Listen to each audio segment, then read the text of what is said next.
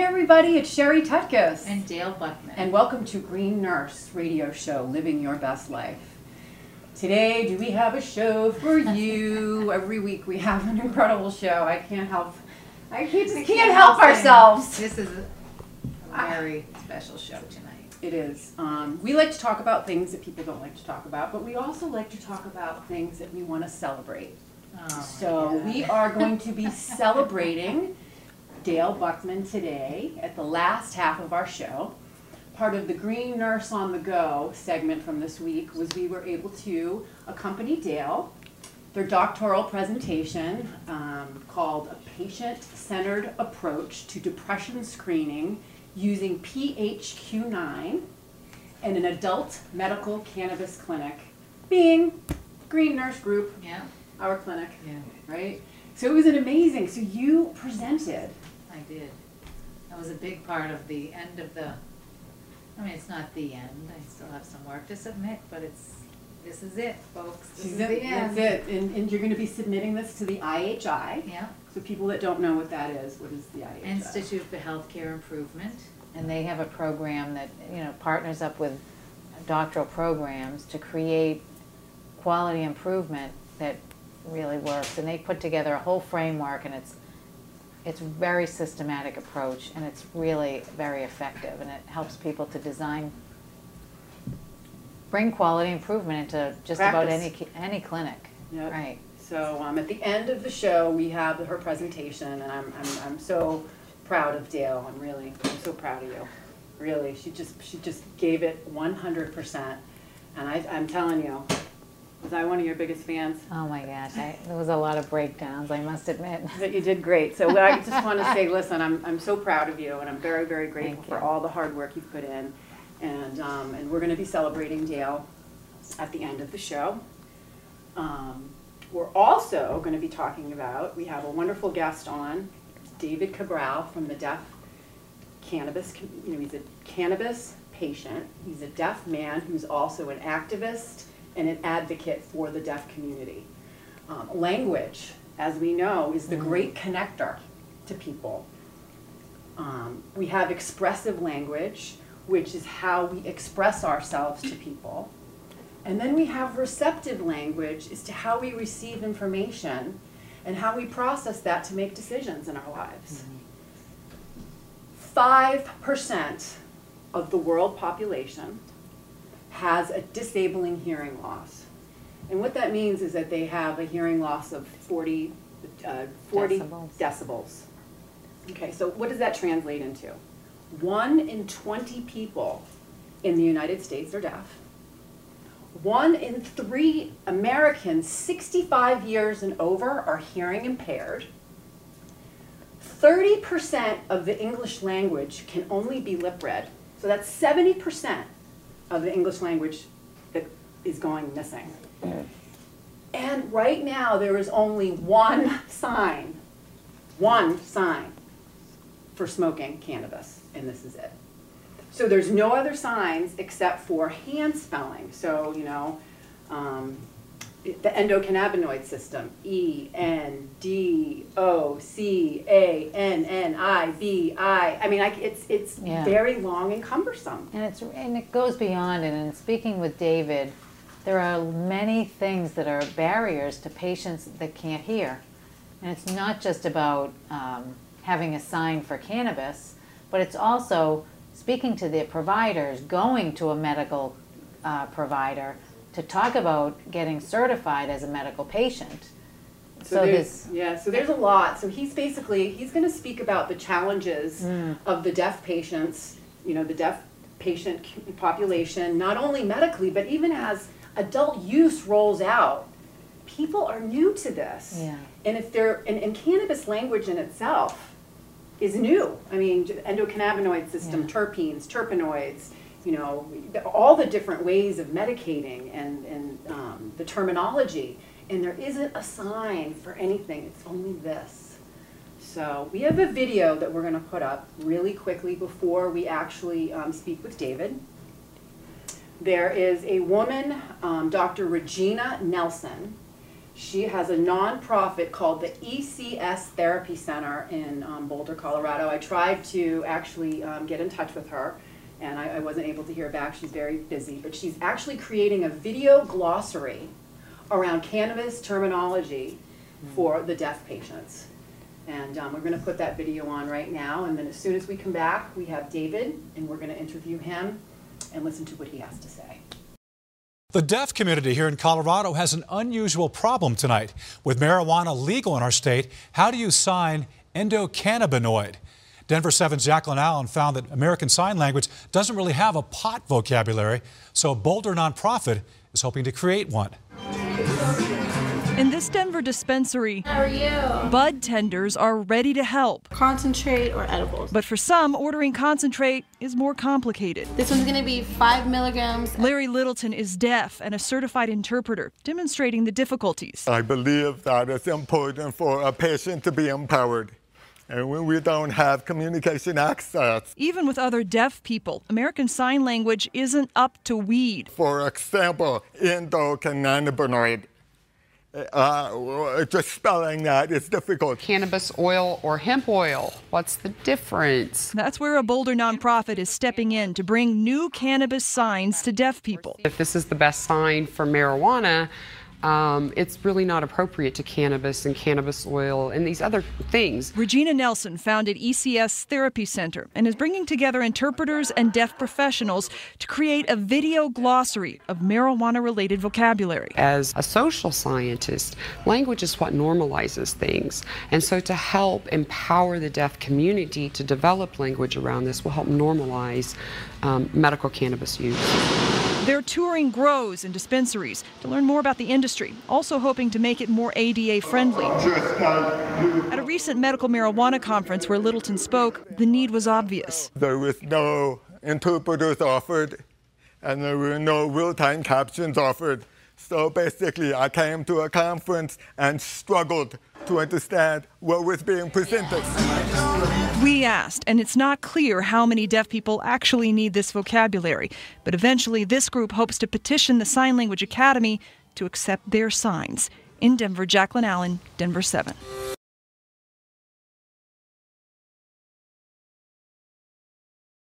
Way.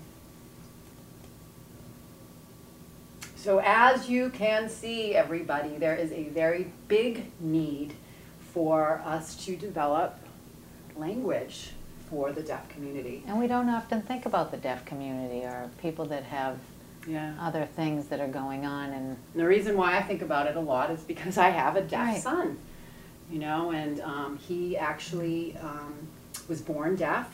He wears hearing aids. He can sign, and he just recently he went to the Learning Center for the Deaf, um, and he and I learned sign language, but now he chooses not to sign. He chooses to lip read and to use his hearing aids and to speak English. But anyways, I'm gonna say, ready? ready? Nice to meet you. Nice to meet you as well. Welcome. Welcome, David. Yes. My, I remember learning my name, Yep, my name. S H E R I. Two R's. They told me to go like that. Is that right? Correct. Yep. you got it right. Yes, I know this. Yes? No. mm-hmm. So thank you for coming on the show today. Um, we want to we want to address. Oh, yeah, you're welcome. You know, I've seen you around the community. I've seen you at events, and we've had multiple opportunities to talk and to share information. You know, telling you about my son, and you were telling me about your experience and how you are really delving into the cannabis community and the industry and your aspirations and how you really want to help people. So um, we want your your message to get out there as to what you see are the issues and the concerns and what needs to happen, so we can have this be easily accessible to five percent of the world's population that can't hear. So where do I start? I'd like to share with you that, you know, my experience. Growing up, my father had some health issues. He was in the military and he suffered some PTSD as a result after the war. And so after that, he was using cannabis to help him through his health issues. and his mental health and his physical health dramatically improved. And at that point, I thought, oh, well, it really wasn't him that got me to be involved in the cannabis community. But when I got older and when I was in college, that was when my cannabis journey started. Um, there were a lot of people that were my age that I was hanging around with that was that were using marijuana, and I was a student at the Museum of Fine Arts in Boston. So it was prevalent in the community there, and I graduated from that school. When did you graduate? How long ago? I graduated with a degree in visual arts, and I graduated 2010. Congratulations. Hmm. Thank you. So, spending four years at that college, I was around a lot of different people, and I saw that how cannabis could affect people's mental health for the better. And I also have ADHD, and I'm very active and hyperactive. I can't really sit still for very long uh, or ever really relax. So, one of my friends had said, Well, why don't you try this? Try smoking a little weed and see how it works. And so I tried that, and afterwards I fell in love with it because it really helped me out a lot. And so, since my years in college, um, being introduced to using cannabis, and then afterwards traveling and traveling all over the United States, I've been to 28 different countries. Hmm. And my journey has taken me lots of places. I did a lot of backpacking. And so in I was learning about the deaf community in different countries, learning regional sign language, adopting part of their culture, and just seeing what it was like living in other countries. And I had seen that there were a lot of deaf people in other countries that weren't able to use marijuana because of the laws that govern the different countries. Uh, some countries do permit it, other countries do not. So I did a little personal research on my journey and travels. So I want to ask, I hate to interrupt, but I'm gonna. Sorry, but when you were traveling, were you traveling alone? Oh yeah, I was traveling So- alone, solo backpacking. But so in other words, you're you're traveling Oh, yeah. alone with a backpack. You're a deaf man without an interpreter in different countries. How did you do that? I bought a plane ticket like anybody else would. I got off the plane and I took a cab, and you know I would stay in hotels sometimes, but I just took it upon myself like anybody else would, and uh, looked up the best places to go and to sightsee. And I would ask the locals like what they would recommend, where should I go, where should I not go, um, where I could buy certain things, and just carry on my way. Wow. Um, of course, you know, I did have to make some of these travel plans in advance, so it wasn't just really last minute, spur of the moment. You know, I had to kind of draft out where I was going. Right. And then, you know, of course, do that. And there's always a little change in plans when you're, you can't, you, you have to plan for the unexpected, so things like that would happen on the road. So tell us about, what are some of the challenges that deaf people face in the medical or the cannabis world?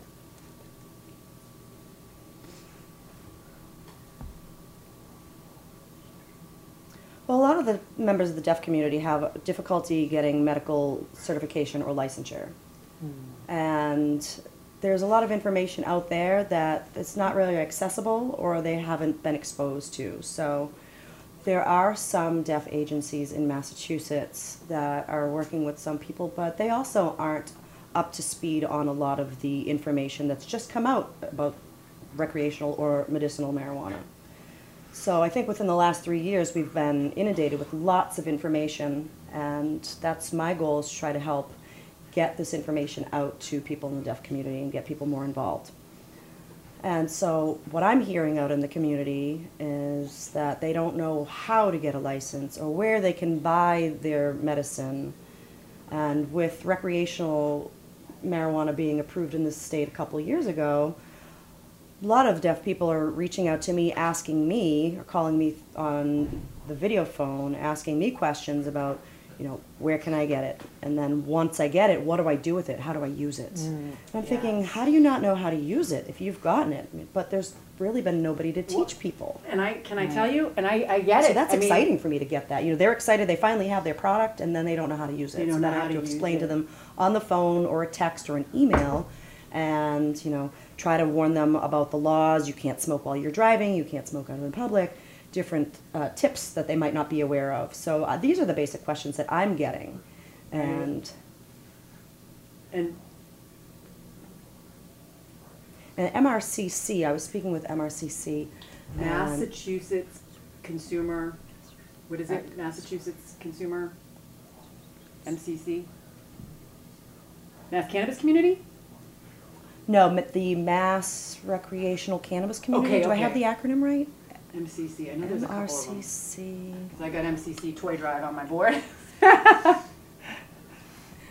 Anyway, Anyways. um, this agency that I was talking with, I was asking them for maybe like a little catalog or information that I might be able to disseminate to people on the laws and the rules and the regulations. So I've gotten some information from them and been able to disseminate it to the deaf community. Because there are so many people that just aren't aware of, of some of these issues and things that have come up. Yeah, And so we have to figure out, you know, I'm working with them and for them. We have to figure out a way to share this information. Um, I've invested a lot of my time uh, providing research and some outreach to people in the community. yeah, and also too, would be helping to create teaching tools. Have you been able to go visit dispensaries and ask them about possibly getting interpreter services available?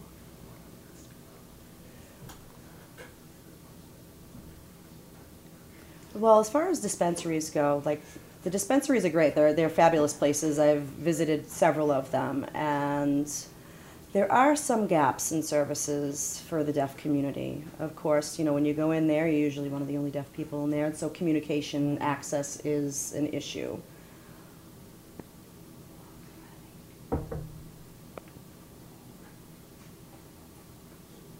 There's one clinic called Revolution Clinic. Oh, yes. So you're familiar with Revolution Clinic, right? You know that place? So they have a few people that hearing people that work there that sign. And so that's helpful. So that's a big plus for that company. And but that seems to be the only place locally. I mean, I wish there were more options or more dispensaries that would have signing staff or people that could communicate in sign language or deaf individuals. Yes. Uh, that would be very beneficial, just the communication piece. Um, so some people who have taken ASL or maybe graduated with some degree of ASL, that's helpful for people in the state. Do you have? and it's, oh. it's beneficial for the deaf community. Right. So do you have, like, do you see, like, specific words or terminology that would be really good for, pe- for, pe- for the deaf community to have translated? You know how, you know, with the, we, we talked about, you know, color, and how there's color, like, this is dog, this is cat. We- You know what I mean? We talked about, you know, the different signs, red. So how, do you see specific signs, or do you see creating a video glossary around cannabis terminology as being helpful?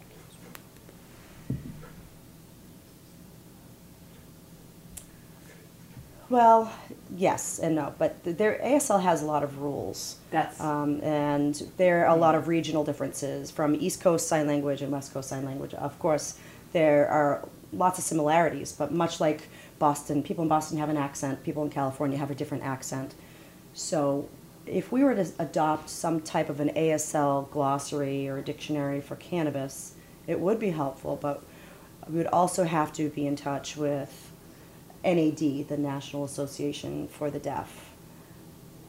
And that's an agency that would be able to work with uh, chapters all over the United States to get input Yeah. um, for regional signs and sign language. yeah, because there's the, there is a difference, I know. There's American Sign Language, and then there's English Sign Language, which my son says is slang, right?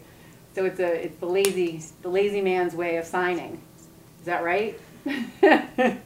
Well, it's more like I mean ASL is a language all to itself. I mean a lot of people call ASL the language a lazy language because it's a little bit more truncated than using every single word in the English language. Um, or home signs that people that might not be fluent in signage or family members develop home signs. Yeah, you make them up, right? Yeah, I make up my, we make up our own signs all the time. and that's okay. Like at home, you, your own, you and your family, your your place, you make up your own signs. But there really needs to be a consensus of people in the deaf community all over the United States for a mutually agreed upon language. Yeah. So, and I mean, ASL is similar to other foreign sign languages, Yeah. but formally to adopt some type of a dictionary would have to be um, really approved by the NAD, the National Association for the Deaf. Uh, that's just that's my Right. So what can we do now? What can we do? What can we do right now to help deaf patients? Well, really, what we need help with is education. That's that's the key. How do we provide education and access to services are extremely important. I mean, hearing people know more about this because it's you can hear it. This is exposed. It's very exposed in the hearing community. The deaf community is limited in, you know, how this information is uh, provided. Um, there are a lot of deaf people in the community here that are involved in the cannabis community, and from um, personal use up to, and including the business models. Uh, people that are cooks and farmers, and there are people all over the state that are working in this field. I know one uh, farmer right now that is working in Salem, and there are people that are starting to dive into the field and working in harvesting and so i think really just having the exposure and getting the knowledge of these people who mm-hmm. are working in the industry that are also deaf Yep. is important for us too.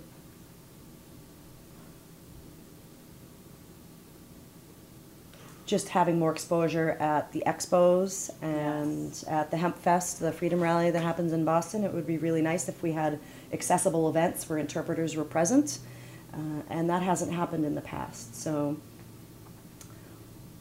if we were able to have some deaf vendors that were selling their products if they were running a company that would be a nice exchange between hearing and deaf communities to work together. So those are some of the issues that i think we need to tackle. And And so what, did- what, did- what do you want to do in the deaf community? Or what do you want to do in the cannabis community? Because I know that you have a big interest in working in the community. What is your ideal, what do you see as your ideal position? And what, how you can, I mean, my goal or my ideal job in this would be to try to work on a state level and work with the laws and the Cannabis Control Commission. I want to work with them and partner with them to try to be more inclusive and how to improve the licensure process for people that are deaf, for um, medicinal dispensaries, and as well as work with them with recreational marijuana too um, trying to grow more jobs. The deaf community, 80% of the deaf community don't have jobs. They're underemployed. That means 20% of our community are actually gainfully employed. And that other 80% are on Social Security. wow. And so that's government assistance. So That, this can create jobs for people in the deaf community. exactly. The cannabis industry. Yep. We can educate them, if we can get the language down pat, right? Learning how, universal sign language for cannabis and all the terminology, we can teach people how to do it, you could become, more people could get jobs, because we know, I mean, cannabis isn't going away Right. anytime soon. Exactly. And really, it's nice to have a deaf perspective while this is all getting off the ground. You know, he, there's a hearing perspective and philosophy, and as this field is growing, and it would be really, it'd become more rich if we were able to morph both communities and work together. So my goal would be to partner with, work with people in the cannabis industry to make it more accessible for employment for deaf individuals, as well as dealing with it on a licensure and um, on a licensure level. There are a lot of people that need jobs. They're living on the streets. Why don't we employ these people, get them into a field that is up and coming, and have less reliance on government assistance? And it will help with the thriving cannabis community. Thriving community, Yeah. yes, it helped everyone, win-win across the board. Yeah. So David, Right. oh, sorry. Um, I wanted, And one other thing. I wanted to ask him one other question too. Go ahead. I mean, with the federal level and the state level, you'll end up saving more money if you were having more people gainfully employed. I mean, people will be on, so wouldn't be on Social Security as much. So you'd have more people back to mm-hmm. work. The government would be saving more money, and it would be a win-win for everybody. Yeah. And it would be providing more opportunities for people. Right. So for the new, for new people that are out there that are watching, because I want to say thank you so much. I want, will you let people know how cannabis has helped you to live your best life? How is cannabis helping you to live your best life? So cannabis, how is it helping me live my best life? I think I'm, you know, cannabis has helped me to be more stable. Um, I think life before cannabis, I felt a little bit trapped. I felt like things were a little bit slower. I felt, I think on cannabis, I feel, well, before cannabis, I didn't feel great, but with cannabis, I feel much greater, and I have a community that supports me, and I feel like my life has changed for the better, and it's brought me here to meet you wonderful people. So, I really have, you know, I, I like the commu- cannabis community. Um, I've learned a lot, and it's really helped to change my life. And now I like to, the fact that I can help other people on this journey too. Yeah. Yeah. David, you've been absolutely wonderful. Thank you great. so much for coming on. We're really, really grateful. Um, you can, you can see, Da- um, David, will you be coming to the Harvest Cup this weekend? Maybe. Maybe? Oh, Maybe. I've got a lot of stuff to do, and there's a lot of planning. a lot of But planning. if I have Yeah, time, have then maybe. I'll So, make Yeah, it. so the Harvest Cup is a green nurse on the go. Not for me. event this weekend. Um, yeah, so the Harvest Cup is, um, is a big event. Um, that they, this is their second annual one. It's gonna be at the Worcester DCU Center. The Green Nurse Group will be there doing Green Nurse on the Go. We're gonna be educating. And we want people to stop by and say hello and let us know, um, if you're new to using cannabis and ask your questions. And if you have been using cannabis, we wanna know how it's helping you to live your best life. So we want you to stop by um, the Harvest Cup. We're at NP eight, which is the nonprofit table number eight, there on Saturday and Sunday. Um, So before we get to my Dale, my Dale presentation, let's talk a little bit about Green Nurse. What does it mean to be a green nurse, Dale? It's about living It's not easy being life. green. It's not easy. But it's all about living your best life and looking at health from a biopsychosocial spiritual aspect and bringing in all of the things that we talk about with our patients. Nutrition, lifestyle interventions, Stress stress management, management, sleep, exercise, exercise, yeah. social, right? Yes, Becoming it's a big socially involved. You know, this time of year, we, you know, This is a hard time for people, very hard difficult. yes. time of year, and so we encourage you to get out. Get out, reach out, touch someone. Reach out and touch someone. Right? Yeah. Kindness is the universal language of love. And it doesn't, Um, it doesn't cost anything it- to smile at somebody, It doesn't. especially around the holidays, it could mean the world to them. It could mean, absolutely. So, um, and we wanna, I wanna put a big shout out to the Massachusetts cannabis community. They're doing a toy drive, which is good until this Friday. They're collecting toys. If you go to Green Nurse Group, um, Facebook page, there's a link there where you can get in touch with them to donate.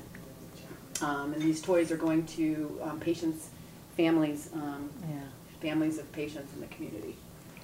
And um, basically, greennurse.com is coming. Yeah, still working on it. Not the suppository, but the depository. Repository. Repository. I do that every week.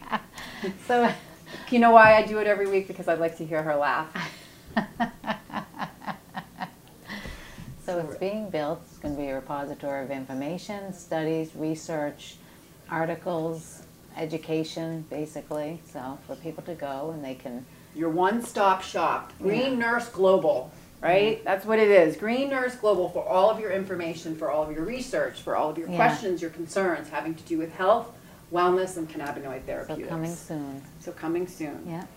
So before we get to, um, I'm gonna get that video ready, aren't we, for Dale, Dale's presentation? Um, if you like Green Nurse Radio, Living Your Best Life, you have to tune into our other shows on Cannabis Radio Network. Donald Barrett Show, The Barrett Report. Barrett Report, Sunday night, 8 Sun- o'clock. Yep. Jake Ganem, Tuesday night. And not your av- oh your Average. average, not your average. Not your you average. plant that seed in my head? I did. I screw her up every time. Your Average, Joe, grow. and it's a it's a great show. He's talking about how how to grow, the average person grow, and every week he gives you tips on how to make improvements and what Yep. to do. And then Dimitri Nashat, High Finance. What a hilarious man. Very, very smart. Yeah. Very knowledgeable, very personable, and he puts on a great show. So we have, um, we've got a line of shows for you and more coming in 2019. Yeah. And um, we're going to put Dale's video on, and I want to thank you all for joining us tonight. And remember, it is about living, Living your, your best, best life.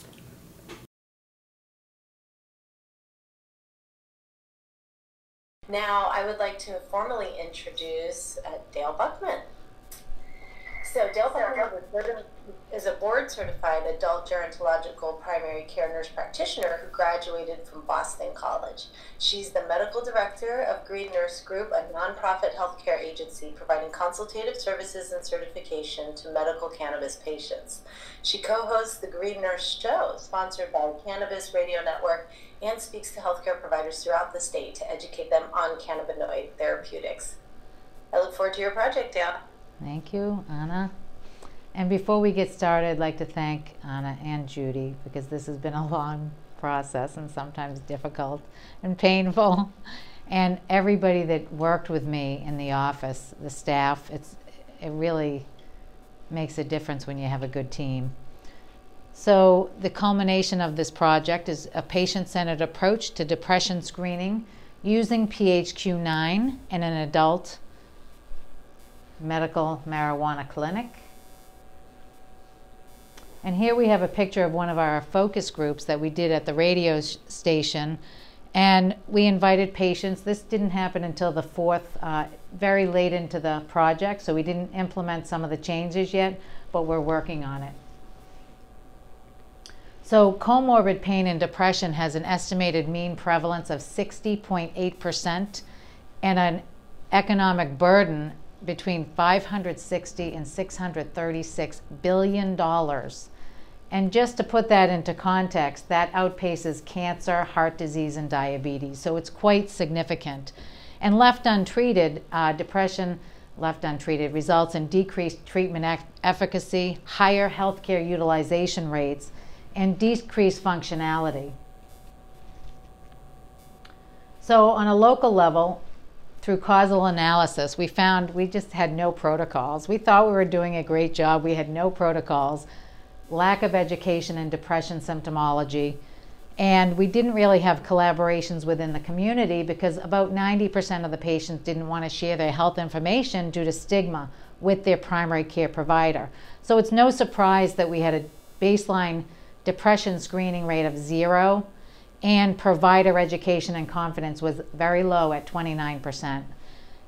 Patient satisfaction was 61%, which isn't horribly low, but that's not what we want for our patients. So, what we know is the U.S. Preventative Task Force recommends screening adults for depression, but only 3%, that 3% include depression screening. That's from the American Psychological Association, and I, I thought this couldn't possibly be right. And data was largely unavailable for pain clinics. And psychological interventions play an important role in pain management because pain and depression share biological pathways and neurotransmitters. So treating one without the other is very ineffective. So, an early intervention improves treatment efficacy and really can help mitigate the burden of, on the patient and the family. So, it's important that we do this. So, the framework for this quality improvement project was the screening, brief intervention, referral to treatment, also called SBIRT. It's a comprehensive integrated public health approach.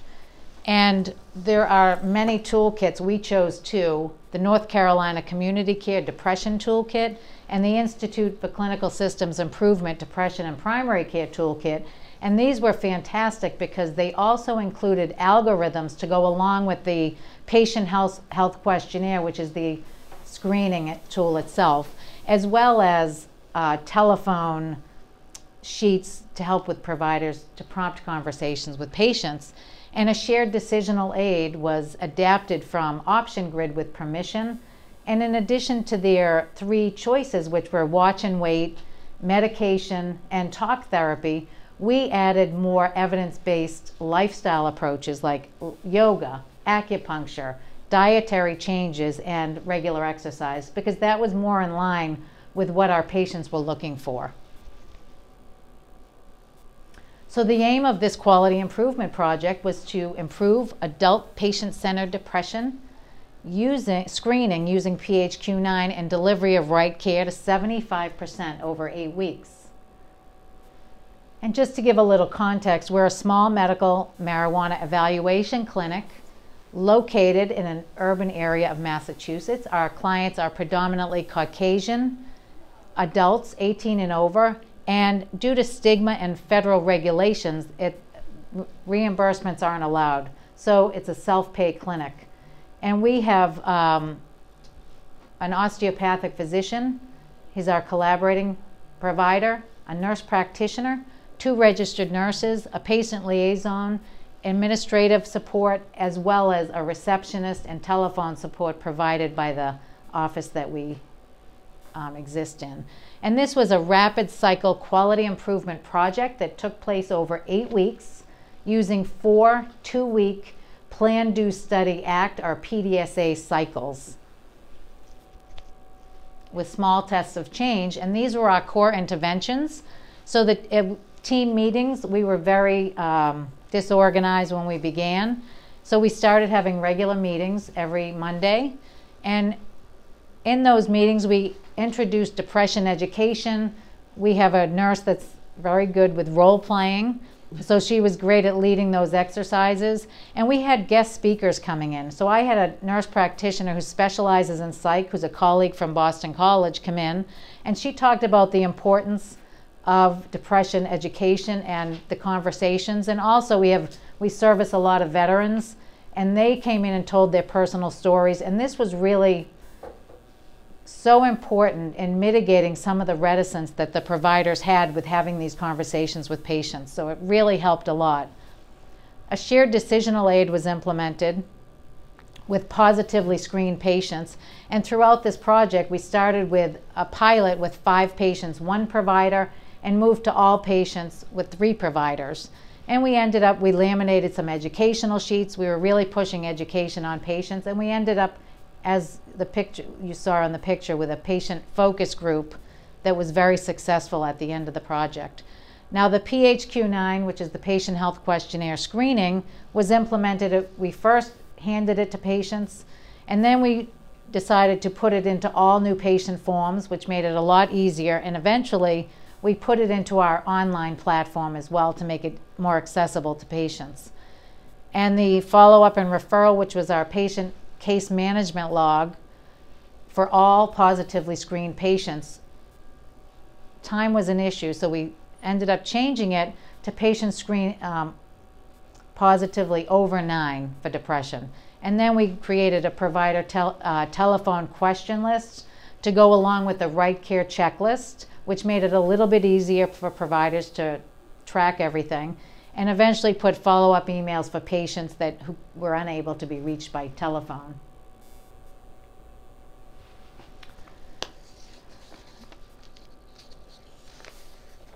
So, chart audit tools were used to record data and transferred to an aggregate data collection analysis tool before being documented into run charts for analysis and identification of runs, shifts, and trends. And a five point Likert survey was used for team confidence and um, satisfaction, as well as patient perceived uh, interaction, how they felt. Did they feel like they were involved? One open ended question was included in all of these surveys to encourage feedback from everybody to um, help ma with making changes. So our measures, baseline data was collected to um, gauge the accuracy of our efforts. Improvement efforts because if you don't know where you started, you don't know if it's an improvement. And also, measures had to be formulated for each test of change, as well as the aim and a balancing measure. And as you can see, our balancing measure was based on team satisfaction. We didn't want that to decrease more than 10% because if the team's not happy, quality improvement is not happening. That's what I found out throughout this project. So it's very important. So quantitative data collection and analysis were recorded a minimum of every three days through evalu- evaluation of chart audits and survey results. The qualitative data was obtained through open-ended survey questions and feedback within, with the staff as well as with our patients. And they were really good at that. So baseline data and a minimum of 14 data points was plotted. And with the exception of uh, team engagement because our meetings were once a week, so that was plotted once a week. And my ethics disclaimer is that this doctoral project was excused from review by the Institutional Review Board at Frontier New Nursing University, and no outside funding was received for this project. So here are the results. As you can see, they're quite impressive. You can see the tests of change, the measures, our baseline data, the goals, and our results. And the ones that are in yellow are goals that we exceeded.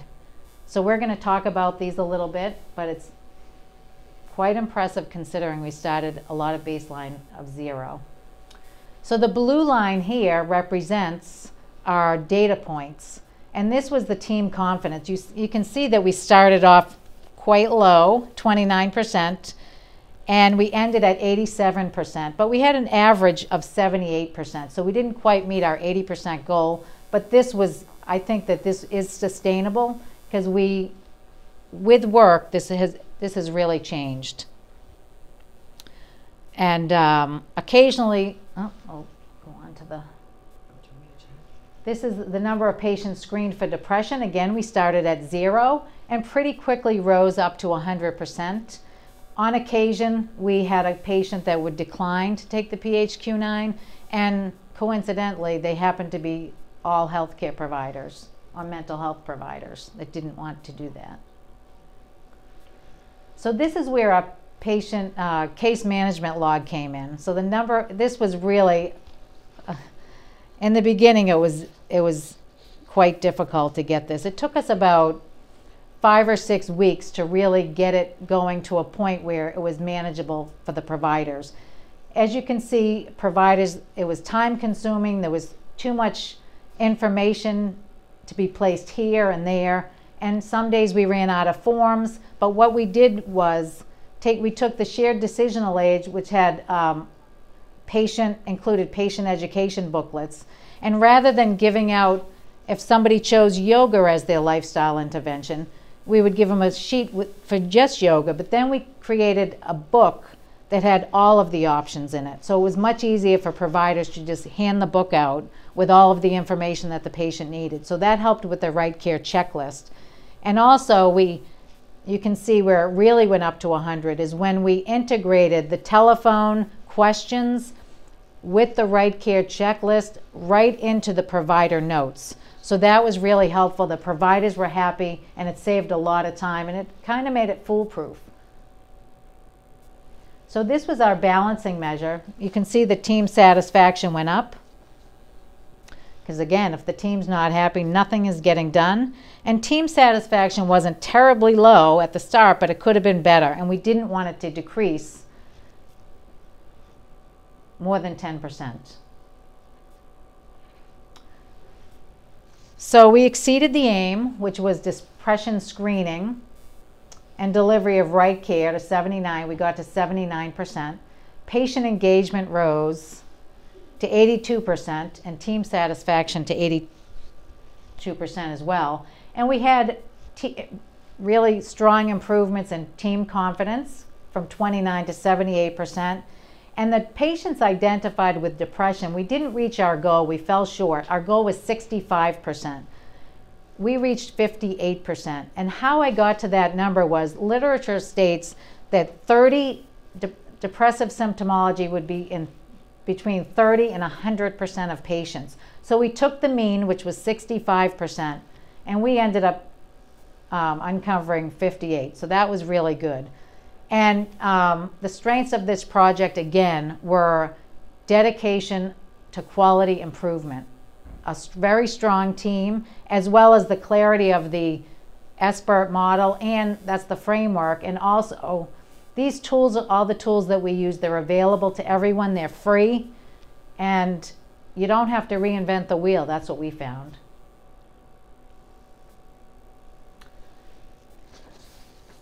So, time issues, lack of team confidence, and poor leadership really challenged this project at the beginning. And with consistent with current literature, as teamwork strengthened and staff felt empowered through these educational interventions and role playing, things got much easier.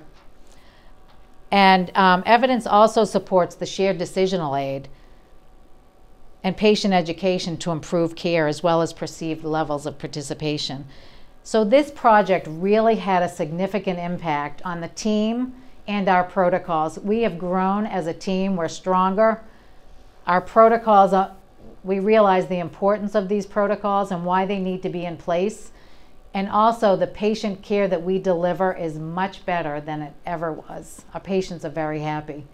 And it shows that depression screening and right care can be done effectively. So, in conclusion, the Green Nurse Group successfully increased adult depression screening and delivery of right care from 0 to 79%, and screening identified 58% with depressive symptomology. That is huge. Remember, 3% are being screened in primary care. And sustainability really rests on the de- dedication of the team members and these consistent protocols. Early identification and treatment improves the quality of life and reduces healthcare costs.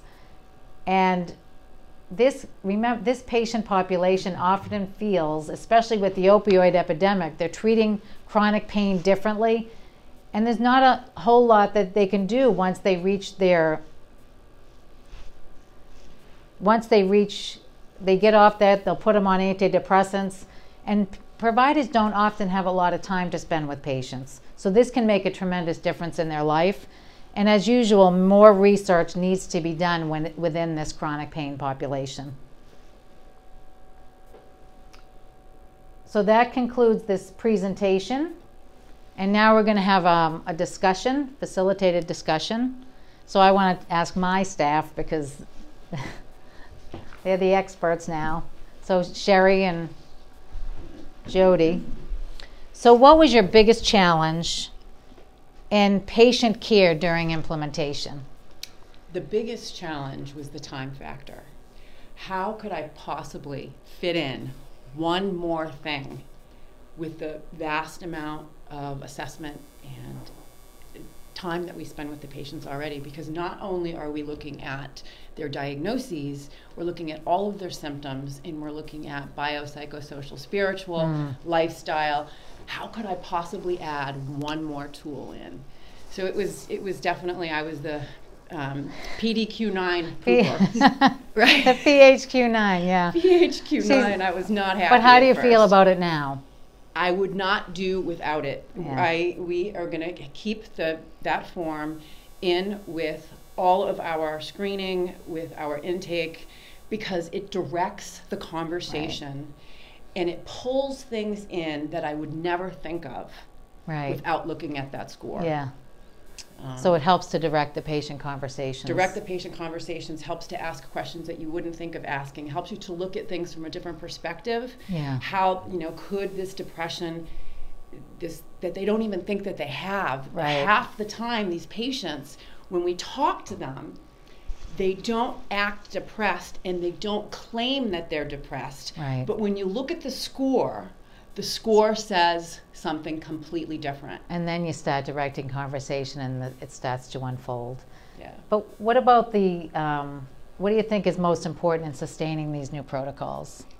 I mean, I think we should definitely make sure that, that we're screening each and every patient. I look for it now.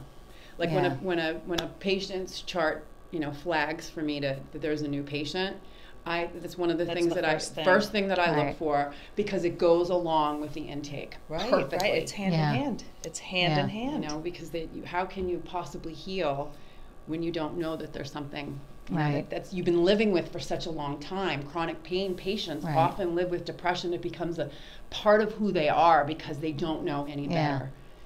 And what about, is there something you think we could do more effectively to improve patient care? I mean, we thought we were doing an amazing job. We found out, okay, we weren't doing so well in regards to this, but what do you think we could do better? Um, I, I think follow up. I Mhm. think I, That's a I big really part. think that Yeah. follow up is is huge because I mean the initial intake, you know, the talking to them, but I did now have, they have to I- experience. I, did it. have one patient that said that he came back and did the PQ9 again Yeah, and, and saw a difference, yeah, um, which was pretty amazing. yeah. The and I think they like to see it too. Well, I think getting them involved. I mean, we had a their lot of positive feedback from the, the follow-up calls were time consuming.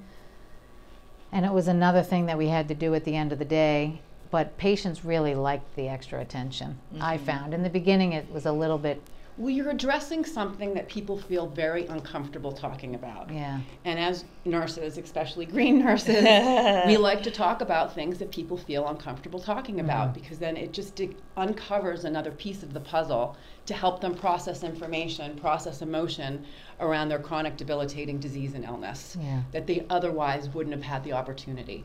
So we're just another opportunity for healing yeah, using, you And know. I think they like to be heard. yeah. yeah. Are there any questions that anyone has?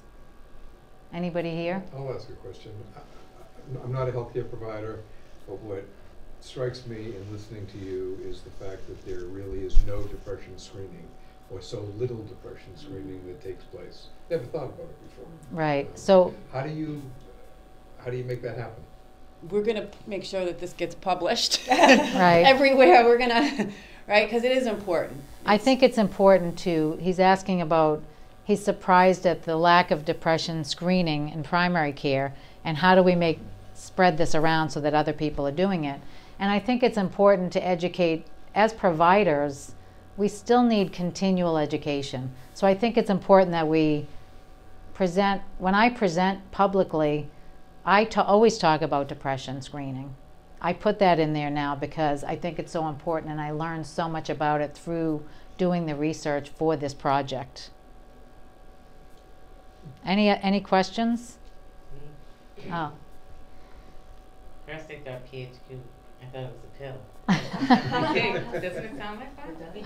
I don't, what does it stand for? I don't. Patient health questionnaire. Oh. So it's a, s- so I'm it- like, oh, they have a PHQ nine, yeah. the number is the number of questions Yeah. that we ask. PHQ nine. Right. Does anybody else have any questions? i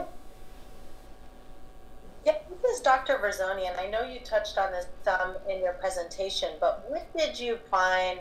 Like, what were the top ways you got your team on board after so much resistance? Because this happens in pretty Yeah. much every project, right? The student brings in these uh, interventions, and everybody's already maxed out. So, what do you think were some of the key take homes that you would advise other students facing the same challenges? So in the beginning, we just didn't have a very strong team. We lost two people. Our meetings were unstructured and very long. And once we started to structure our meetings, we came up with an, an agenda each week, which we've never done before. It was really important to do that because it gave people something to think about as the week went on. And also, having when I invited the nurse practitioners, the psych NP, into our to educate and talk about why this was important and what she was seeing, because this is all she works with, that really piqued everybody's interest. They started to think, wow, this could really make a difference. And everybody, we love our patients. And hearing the patients' stories, and we had some unbelievable, we have some really great patients. And some of these stories talked about so these people have chronic pain and depression and some of them PTSD and a lot of different issues, and how providers or one person made a difference in their life. So that really helped also. And practicing the role playing was good too, because people were afraid. It wasn't just the patients that didn't want to have mental health discussions, the providers didn't either. They were uncomfortable with it, they didn't even know where to begin. So that was, I think, and, and, you know, leadership. I should talk about leadership because it's really important. And leadership develops over time, but it develops a lot faster when you're trying to do quality improvement because without good leadership, it just doesn't make you I'm can't. quote you on that. Yeah. Yeah, because it was yeah. Thank you. Nope. Any other questions? Dale. Yeah, I'd like to say something. This is Annie Joplin. Um, I enjoyed this so much, and I think what we got out of learning how much you invested in your team and your team engagement is reflected in what we saw in the patient engagement, which was Mm. quite exciting to me that 82% of your patients were engaged, which tells us that when there's lack of screening and we identify and offer it, and your team was motivated enough to support it and to support the patients through it, then that's a dramatic effect that you've made in the lives of those patients. And I think because Mm. you're a cannabis clinic, it even gives more credibility to the way you treat your patients and the way it lines up with what it really is the standard of care or you know what we as nurse practitioners should do to advance the needs of people who are depressed Mhm. so good job sounds like Thank a great you. project and i would love to see this published Oh, thank you, Annie. Anybody else?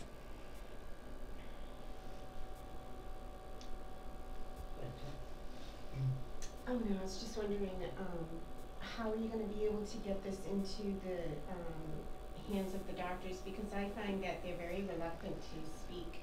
Like my general practitioner, you know, they tend to shy away from this discussion in general. They don't Right. want any part of it. So how do you plan to get this pamphlet in the hands of the doctors so they don't feel so reluctant to offer this valuable information to their? Could you hear that question? She said her primary care provider is very reluctant to have these conversations. So, how do you get providers to have these conversations? Show them this research. I get, yeah, we could share. I mean, I speak to a lot of um, healthcare providers, and again, I add this in to my um, talks now, and a lot of it is based on uh, talking about cannabinoid therapeutics. But it's, there's always an opportunity to add it in there, and I'll present some of this project also to healthcare providers because I think it's that important, especially in this population. Hi, Dale. This is Dr. Stonedale. Um, I just want a very good presentation. Wonderful. Thank you. And, and I do hope you publish this. I'm excited to see that.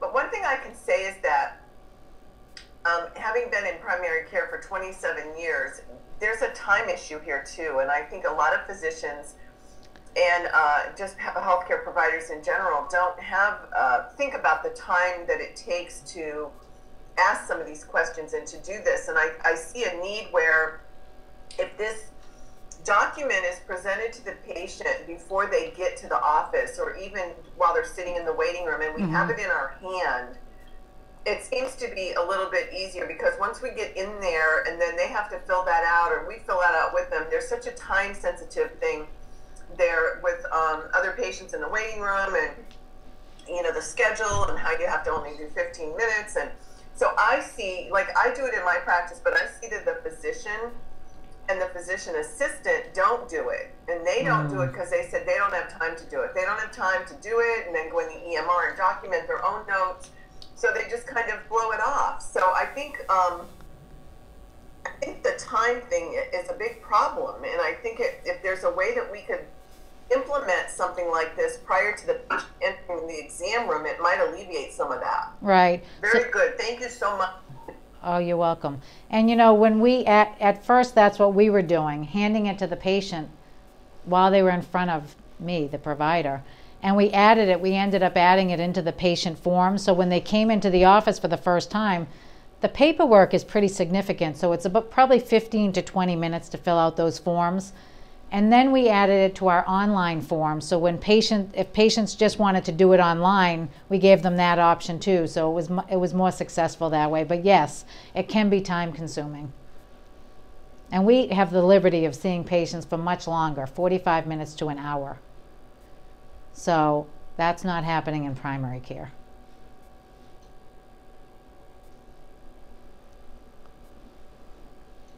Any other questions, anyone? Well, sometimes Comments? people get sick because they're depressed. too. Right, 'cause You know, often- And that's, and the doctors never ask you that when you go in.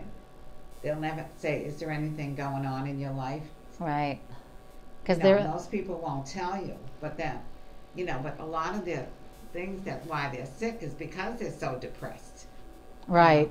So, So they, that- that never comes out in your conversation. Oh, well, let me just check this, check that, and you're out the door. Right. You know, nobody cares. Oh, just oh, we got this pill. We'll just give you this pill. you know, and you'll feel fine. Oh, we got a depression pill for you. Okay. Oh, we got an indigestion pill. Okay. So could you hear that? She's talking about, Yes, thank you. yeah, rushing in Yeah, and 'cause rushing you're out. sick. You go in there with you're sick. Yeah. Why? Why are you sick? you're Yeah, yeah, because there are definite comorbidities of depression and pain. I mean, we, we've seen, you know, which came first, the chicken or the egg, right? There's more and more data Right. showing that often the emotional component's pretty huge with pain. So, well, fantastic. Thank you Alright. so much, Dale. And thank you, everybody, for coming, That was I an appreciate amazing it. presentation. Oh, thank you. Yes, and I'd like to congratulate the future Dr. Buckman, who, upon mm. completion of all didactic and clinical requirements of Frontier Nursing University's Doctor of Nursing Practice program, will have demonstrated mastery of the DNP essentials as defined by the American Association of Colleges of Nursing. Great job, Dale. Thank that you, was, Anna. Thank you. Thank you everyone for coming. And thank you all for coming. I appreciate it. Really excellent. Thank you. Look at me. Oh, my girl.